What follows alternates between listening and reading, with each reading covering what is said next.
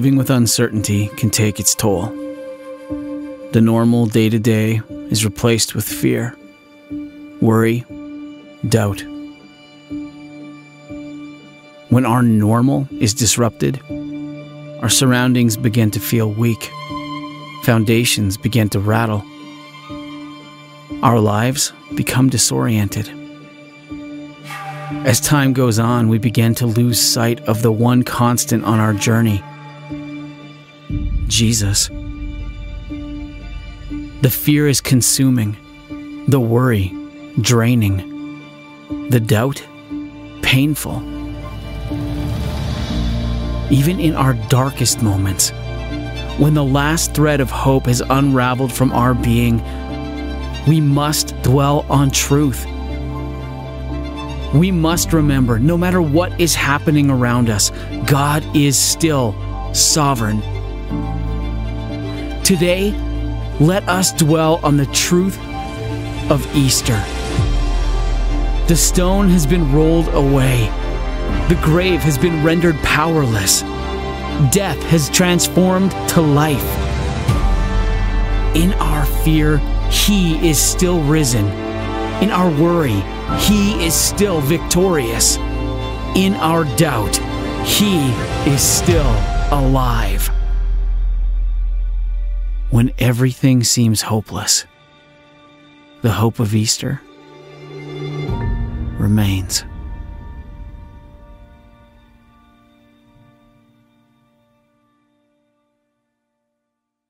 Well, good morning, everybody, and welcome to our Resurrection Sunday service. Um, I don't know about you, but I've been saved for a little bit more than 20 years, and this is the first Sunday that we are actually not gathered together in a building having a Super Bowlish type service. And so it is a little bit different, right? So I think that we need to recognize that. But the beauty of the resurrection can't be ignored. You know, I thought about this, and even though our circumstances are different, even though our demographic right now of where we are is different, where most of us are sitting in our living rooms, and probably, I mean, I'm assuming you didn't get dressed up to hear this sermon today, but we're all in our living rooms, and I'm hoping you engaged in the worship and you were encouraged by the videos and all that has happened prior to this moment. But the reality is this, is that no matter what, even though we're not sitting together in a building and we're not able able to lift up our voice. You know what happened? Over, over 2,000 years ago, there was a Jewish carpenter who lived on this earth. He was betrayed by his friend with a kiss. And that same Jewish carpenter was taken by men of the, the religious elite of his day. And he was, he was, he was, um, called, um, to account for something that he hadn't done. He hadn't blasphemed God. But not only that, then he was taken unjustly and he was viciously crucified. And not only was he crucified, but he was buried. And then after he was buried, he rose again on the third day. And you know what? Demographic situations and circumstances do not change the reality that Jesus rose again.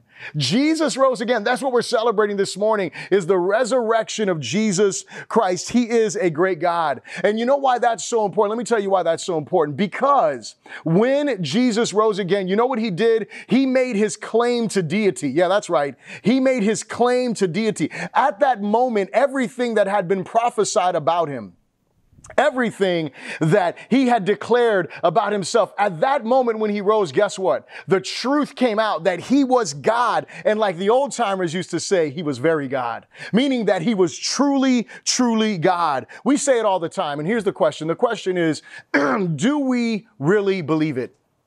do we really believe this thing? And it is that the resurrection changes everything. Do we believe that?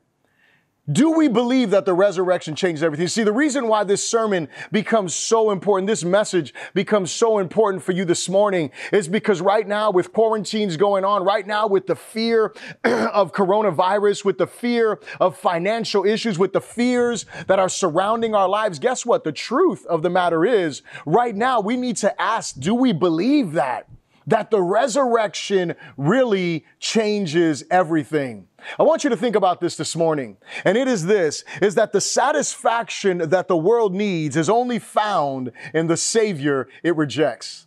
Satisfa- the satisfaction that the world needs is only found in the Savior it rejects.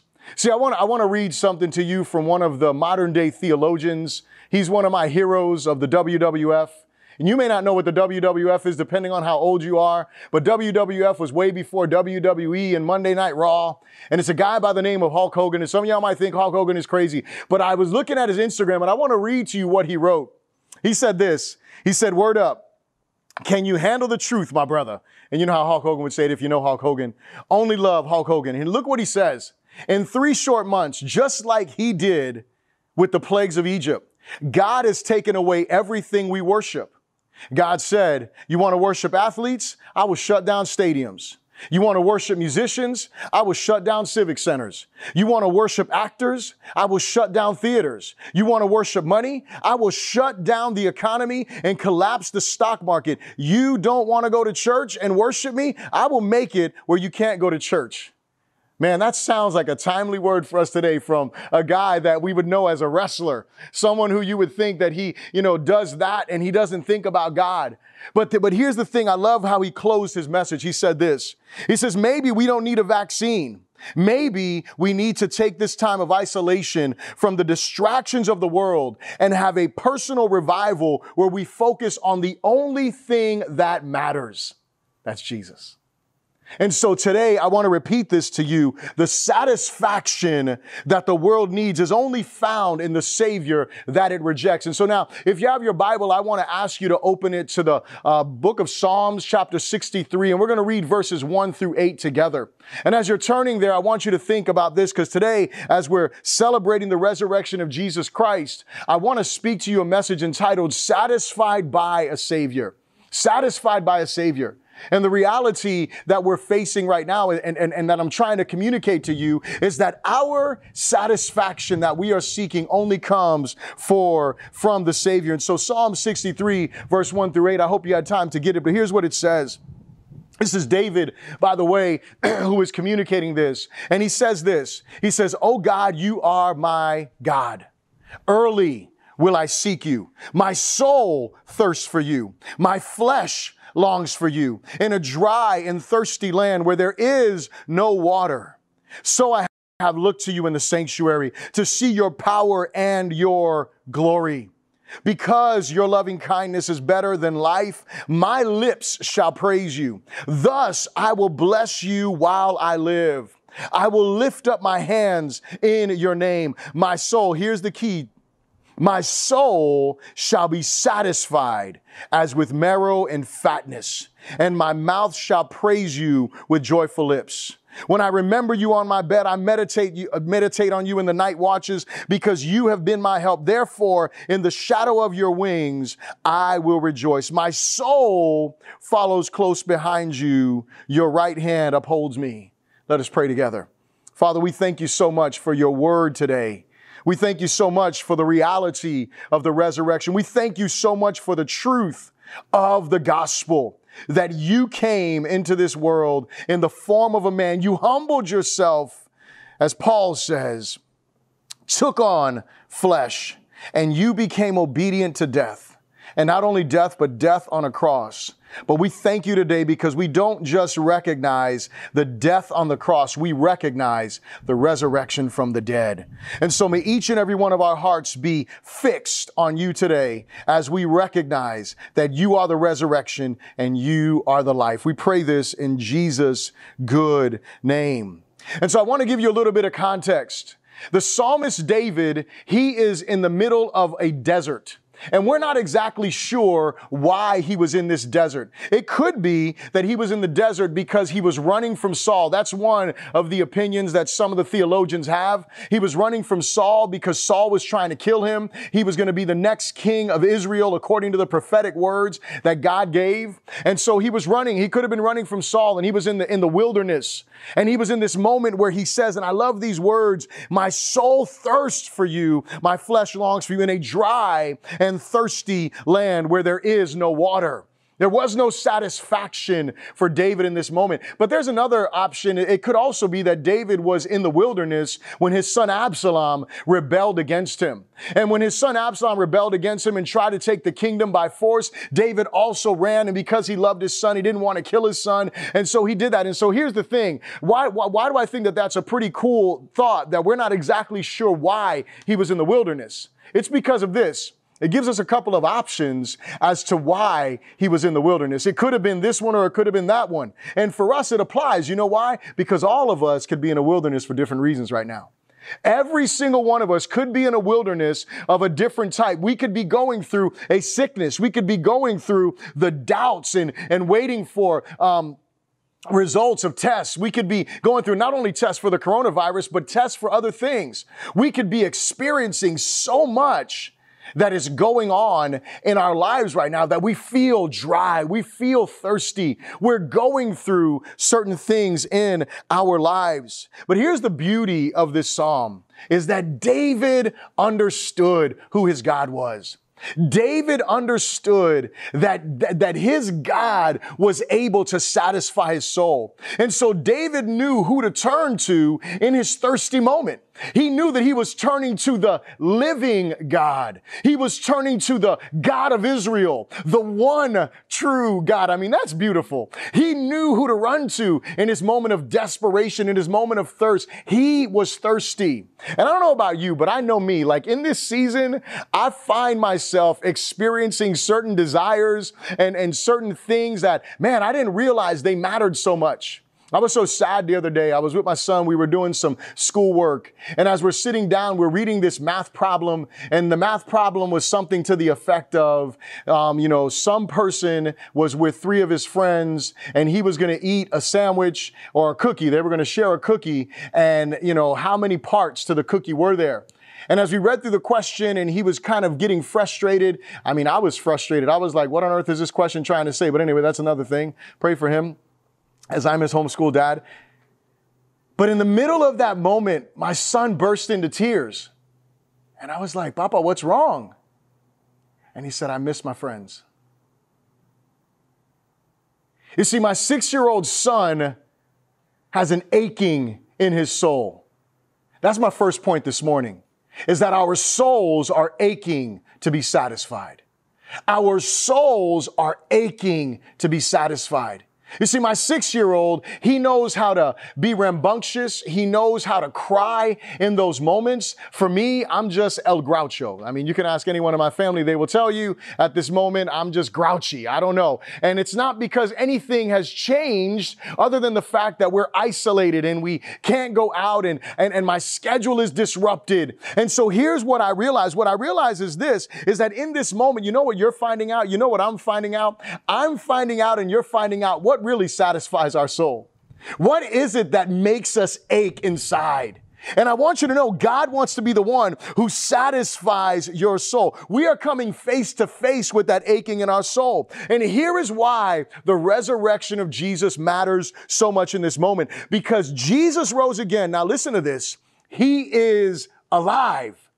Jesus is alive. Think about that. Jesus is alive. And because he's, he's alive, check it out. Just like David knew he could go to the living God and his soul could be satisfied, you and I have the same reality. You and I can come to the living Savior and our souls can be satisfied. See, the beauty of this is that because of the death, burial, and resurrection of Jesus, we know that we have an invitation to come in to the presence of God. And in the presence of God, we have the promise from God to have what? Refreshing for our soul. See, here's the thing I realize. In Him, we have refreshing. In Him, we have rest. In Him, we have refuge. That is why the resurrection matters. And so no matter what we're facing, no matter what we're going through, no matter what is happening in this exact moment in your life, in your home, in your family, guess what? You have a living Savior. And that Savior welcomes you in. And he says, son, come to me. Daughter, come to me. And now if you're watching right now and you are not a follower of Jesus, I want you to hear him calling you saying, come to me. I rose again. I died in your place so that way you could have life. Even in this moment where things seem some kind of way, you can have life. Will you turn to him today? Will you turn to him today? The second thing I'd ask you to think about this morning is Jesus satisfied the justice of God's wrath. Jesus satisfied the justice of God's wrath. And so if you have your Bible, you can turn there really quickly to the book of Romans chapter 4, verse 23 to verse 25. And I'm going to get into that verse in a moment. But I want to tell you there is a term, it's a theological term, and it is a very, very important term but it, it's, it's a big word, but this, this big word has huge significance. And what this word is, it is the word atonement. And this word atonement comes from the Old Testament and it moves us through into the New Testament where in the Old Testament, they used to use animals to atone for their sins. They would kill the animal, sacrifice the animal, um, cast the blood on the altar and that atoned for the sin. It made a remedy for the sin. It satisfied for the moment their sin debt that they had. And so this word atonement, I like the way that um, one, some person, I don't know who did this, but I think it's pretty cool. You can break the word up to understand what atonement means because it means this, at one meant. God meant to be one with his creation. That's a beautiful thing. God meant to be one with his creation. He wants to be one with you and I, but something had to happen. Because God is holy, and we are not holy because we are sinful by nature, by our desires. We do things that dishonor God. God had to do something to intervene and bring us back into a relationship with Him. And so what he did is he came in the form of a man named Jesus Christ and died in our place, but he rose again. In theological terms, this is called penal substitution. I know I'm giving you a bunch of big words. Hey, it's Easter Sunday, right? It's the resurrection day that we celebrate. So I'm going to throw some big words out there. You can, you know, talk to your friends and tell them about penal substitution. Do you know what that is? And maybe they'll know. I don't know. But here's the thing. The beauty of this is that penal substitution is meaning a penalty. Somebody was the one who paid the price for your debt, your sin debt. And so basically what this atonement means is it means that Jesus satisfied the debt penalty of our sins. Romans 6:23 says something. This is really important. It says, "The wages of sin is death, but the gift of God is eternal life in Christ Jesus." Now, when you look at that word wages, right, the wages of sin, that means the payment of sin or the reward of sin. The only thing is that while it is a positive word, meaning something that you earn or something that you gain, here's the thing you got to realize is that it's, it has a negative connotation because you're not gaining something positive, but the earning, the payment of our sin is death. And that death is spiritual, that death is physical, and that death is eternal. Think about that. The wages of sin, what our sins earn us, what our disrespect and dishonor of God does is, is, is it, it disrespects, it dishonors God. And so the problem is this, the, the issue for us, right, is that we owe a huge debt because we're earning that debt over and over and over again. Every time we sin against God, we are earning that debt. And so here we are today as we as we stand and we celebrate in this resurrection day what we have is we have an understanding that this debt is there but the beauty is that Jesus rose again. He died in our place. He paid our sin debt. So now we can do what? We can glorify him. And so I want you to look at the scripture here that we talked about, Romans chapter 4, verse 23 to verse 25. And it says this. It says, now it was, now, now it was written, Verse 23 Now it was written for his sake alone. It was not written for his sake alone that it was imputed to him, but also for him. It shall be imputed to us who believe in him, who raised up Jesus our Lord from the dead. Now listen, who was delivered up because of our offenses and was raised because of our justification. He was raised for our justification. I want you to know that as important as the atonement is, if Jesus did not rise from the dead, you and I were without hope. If Jesus didn't rise from the dead, you and I are without hope, meaning that we can say all the prayers we want to pray. We can sing all the songs we want to sing. We can do all the religious activities we want to do. And guess what? We are hopeless if Jesus doesn't rise. But when Paul is writing this scripture here, if you go back, and I encourage you to do this, go back and read Romans chapter 4 in its entirety. And you will see the apostle Paul is communicating there about the justification that we have by faith. There goes another big word. That we can stand right before God that God cleans the slate when we put our faith in Jesus, that God cleanses us and he makes us right before him. That's what justification is. And so the scripture says that, that Abraham was justified by faith. He was declared righteous.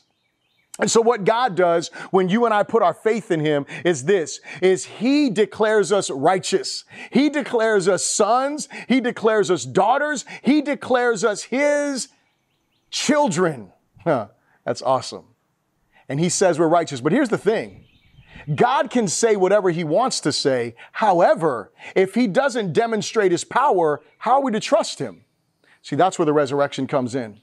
Because what Paul writes here is that Jesus was offered up. He was delivered up because of our offenses. However, he was raised because or for our justification. He was raised for our justification so that way we could experience the justification that comes from God and from God alone. And so this morning, as we think about this, Jesus conquered the greatest enemy of all, and that is death. No one, listen, I don't care what kind of vaccines they come up with. I don't care what kind of cures they come up with. They can cure coronavirus. I pray they come up with a cure for AIDS. I pray they come up with a cure for cancer. I pray they come up with a cure for every single thing. But my friends, the one thing that they will never be able to cure is the fact that every one of us is going to die. Every single one of us is going to die. We are not going to live physically forever, but the beauty of the resurrection is that while we will die in this physical body, the beauty of the resurrection is that we will live eternally with God Almighty if we have put our faith in Jesus Christ. That, my friends, is our eternal hope. Is that Jesus Christ rose again, is that Jesus Christ has new life. He is the resurrection. He is the life. The third thing I want you to think about this morning is that satisfaction is only found in our surrender. Satisfaction is only found in our surrender. As I said earlier, our souls are aching to be satisfied. Our souls are longing for satisfaction. Our souls are desiring to be satisfied. The reality is this, and, and this is the sad, sad truth. The sad truth is that many people will die in their sins had a conversation the other day with someone. It was a, it was it was really brief. It was actually uh, via an instant message, and someone was just sharing the saddest story of a family that their child is sick with the coronavirus and they're going through something and the person prayed for them and the, the parent corrected them and said, yeah, you know, we don't believe in that Jesus stuff. And that's heartbreaking. It's heartbreaking to see so many people rejecting the Savior who died for them, the Savior who shed blood for them. They're unwilling to surrender. And when you're unwilling to surrender, you will never experience the satisfaction that there is in Jesus Christ. One more scripture I want to ask you to turn to this morning. And it's one that I think is so important because it is one of the realest, one of the rawest um, encounters that someone has with Jesus. And that's the Gospel of John, chapter 20, verse 24 to verse 29. And as you're turning there, I'll give you a little bit of context here. Jesus has already died. Jesus has already resurrected. And Jesus is now making his way, uh, or he is actually uh, already resurrected and he is with his disciples.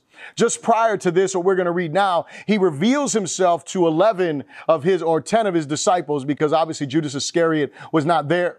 But to 11, to 10 of the 11, he reveals himself. But one of them was missing, and it was the one by the name of Thomas.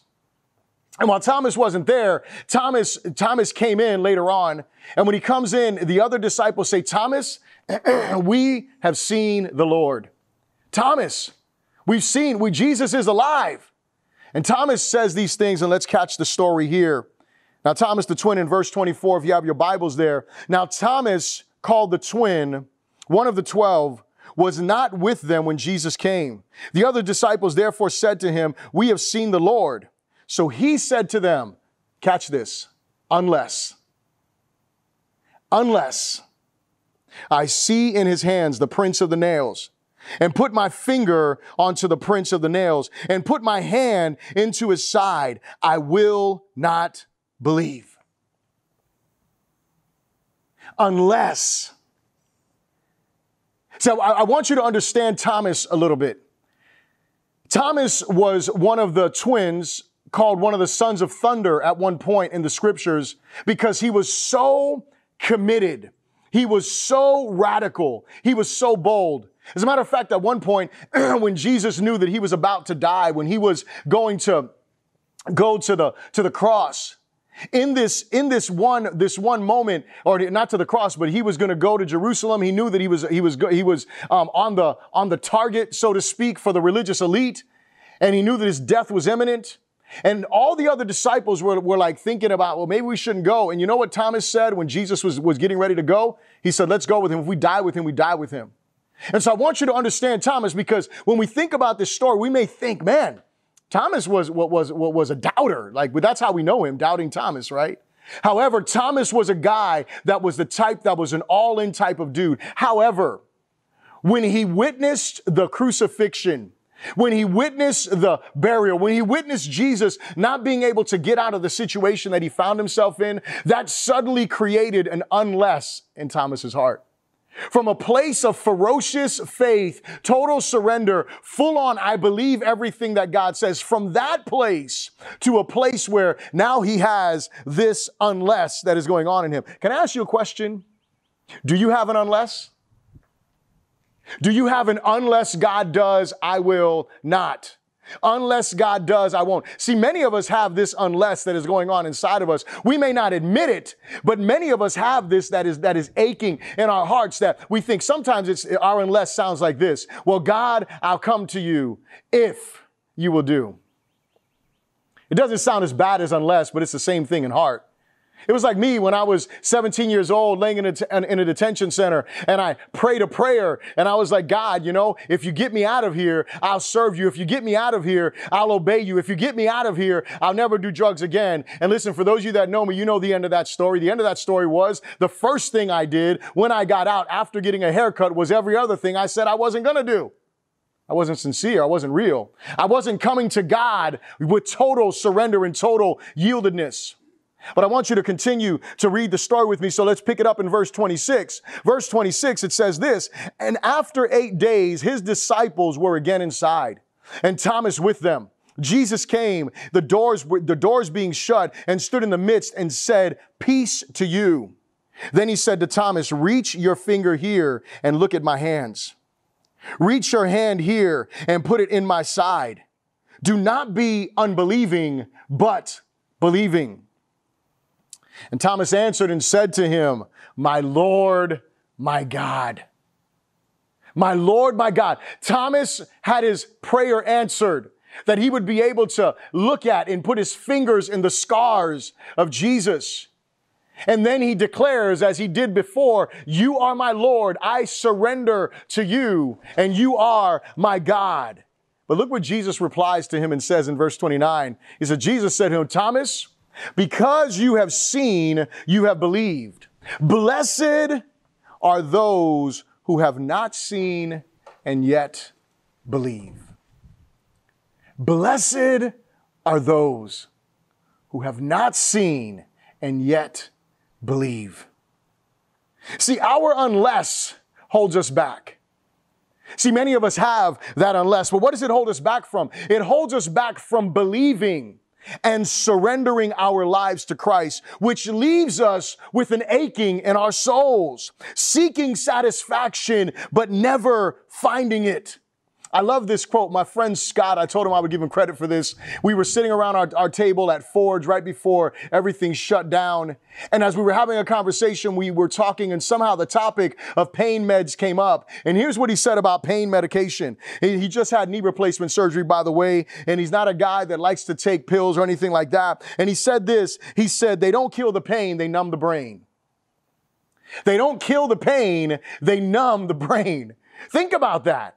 That is, that, that is how the enemy wants us. The enemy wants our minds to be numb to life. He wants our minds to be so consumed by other things and, and, and our lives to be so overwhelmed by other things that we have, that, that we've forgotten. Man, that there's an aching going on and there is only one who can solve the problem and that's Jesus Christ himself. It is only Christ who can not numb our brains, but take away the pain. Why? Because he suffered on the cross for us. The question is, is your unless holding you back from trusting him today? Is your unless, which is an excuse, which is a reason. Why? When I say an excuse, it may be something that's valid. You could have been hurt. You could have been rejected. You could have experienced something that was terrible in your life. And so my question is this, is that holding you back from believing? See, sometimes we look at stuff that's going on in this world. We look at things that are happening in this nation. We look at stuff, and, and I read the Hulk Hogan quote. I won't read it again, but we look at the financial situations. We look at people. I mean, I'm saddened. People are losing their jobs right now. People are in isolation. I mean, people are getting sick. I, I had, I had a sister say they lost three family members to this. Have other people that I love and that I know that are going through. I mean, this is a rough time. And in these moments, we can, and, and, and, and listen, I think you, you would be foolish if you never had a question like, man, God, where are you at? But after you ask the question, do you come back to the reality that God is still sitting on his throne? Do you come back to the reality that God is still in, in, on the throne, that He is still sovereign, that He's still loving, that He's still good, that He's still gracious, that He's still kind, that Jesus is still alive? You know what? Here's the thing. Nobody wants to suffer. That's the problem. And when we start suffering in this world, it creates all kinds of doubts, all kinds of confusion. As long as life is good, God is good. But when life gets bad, is God still good? Is God still worthy of total surrender? Because the truth is, unless you surrender to Him, you will never find the satisfaction that God wants to give you. See, our satisfaction, understand this, it comes before our breakthrough. Our satisfaction comes before our prayer is answered. Our satisfaction comes before the economy opens back up. Our satisfaction has to come before the cure or the vaccine or the antivirus is created for the coronavirus. Listen, our satisfaction has to come before that. And you know when it comes? Our satisfaction comes the moment we totally surrender to Him and we believe even before we've seen those things. See, that's what he told Thomas. He said, Thomas, blessed. And I love that word blessed because that word blessed is a huge word. Happy is he. Fulfilled is he. Satisfied is he who believes even if he hasn't seen. So my question for you this morning is this, is do you still believe? Do you still believe? You see, because what I realize that the enemy is still trying to silence the gospel. See, what I realize is this, is that the, the facts are that Jesus really lived. Historical fact is that Jesus lived. Historical fact. And listen, you can go and ask your atheist friends who will actually go and study this stuff. Here's the, here's historical fact. Historical fact is that Jesus did live. Historical fact is that the tomb was empty. And listen, you can draw whatever conclusions you want. You can embrace the lies that the enemy tries to bring out there. There's all kinds of lies. I won't go through all of them. You can check out last year's sermon and you'll see all the different lies and things like that. But here is the reality. That's last year's Easter Resurrection Sunday sermon. But here's the reality. The reality is Jesus really existed. The historical reality is that Jesus, that the tomb of Jesus Christ was empty. The reality is this, is that people's lives are still being changed today by this gospel message. And guess what? The enemy is still trying to silence the message of the gospel. Why? Because the gospel is the power of God unto salvation for all who believe. Again, my question is, do you believe? Do you believe the gospel? That's what the scripture says, that we have to believe. If we will believe, if we will confess, but belief is not just some mental assent saying, oh, yes, I believe. No, no, no. Do you believe like total belief, full belief, complete belief? That's what it means to believe. Listen, if you don't believe today, I call you to do the search, do the research, get to know the truth of who God is so you can believe. If you're sitting there, if you're listening, I, I, I admonish you.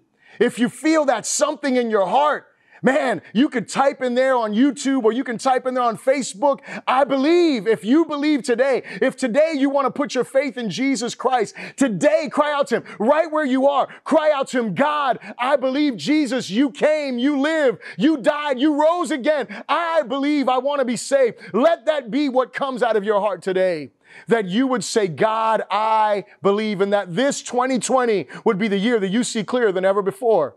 No matter what's going on around you, it is a glorious thing to be able to trust Jesus even in the midst of crazy times like this.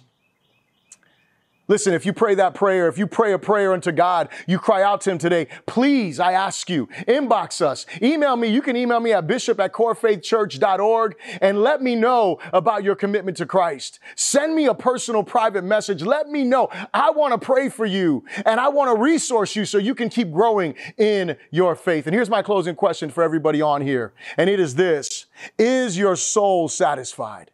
Is your soul satisfied? Listen, satisfaction only comes from the Savior.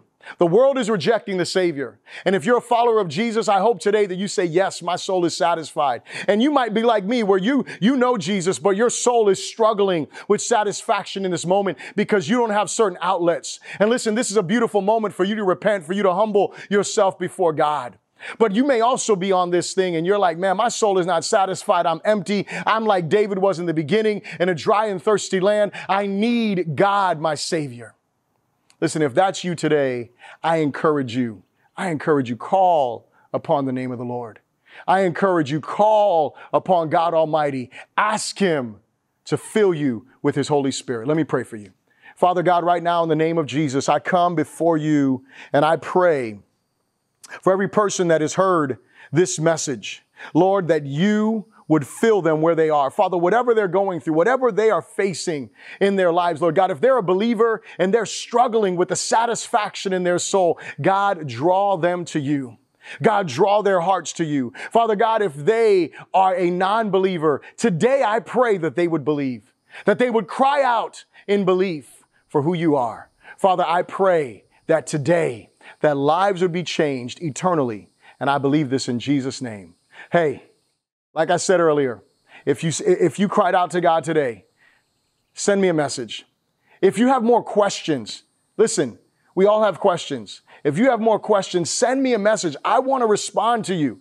I promise you, you send me a message either in an IM or you send me a message to bishop at corefaithchurch.org and I will get back to you and I will engage you in conversation to help you grow in your faith or answer any questions that you may have. Just know that we're praying for you and we pray that today, though it's different, it'd be the best resurrection day you've experienced. God bless you.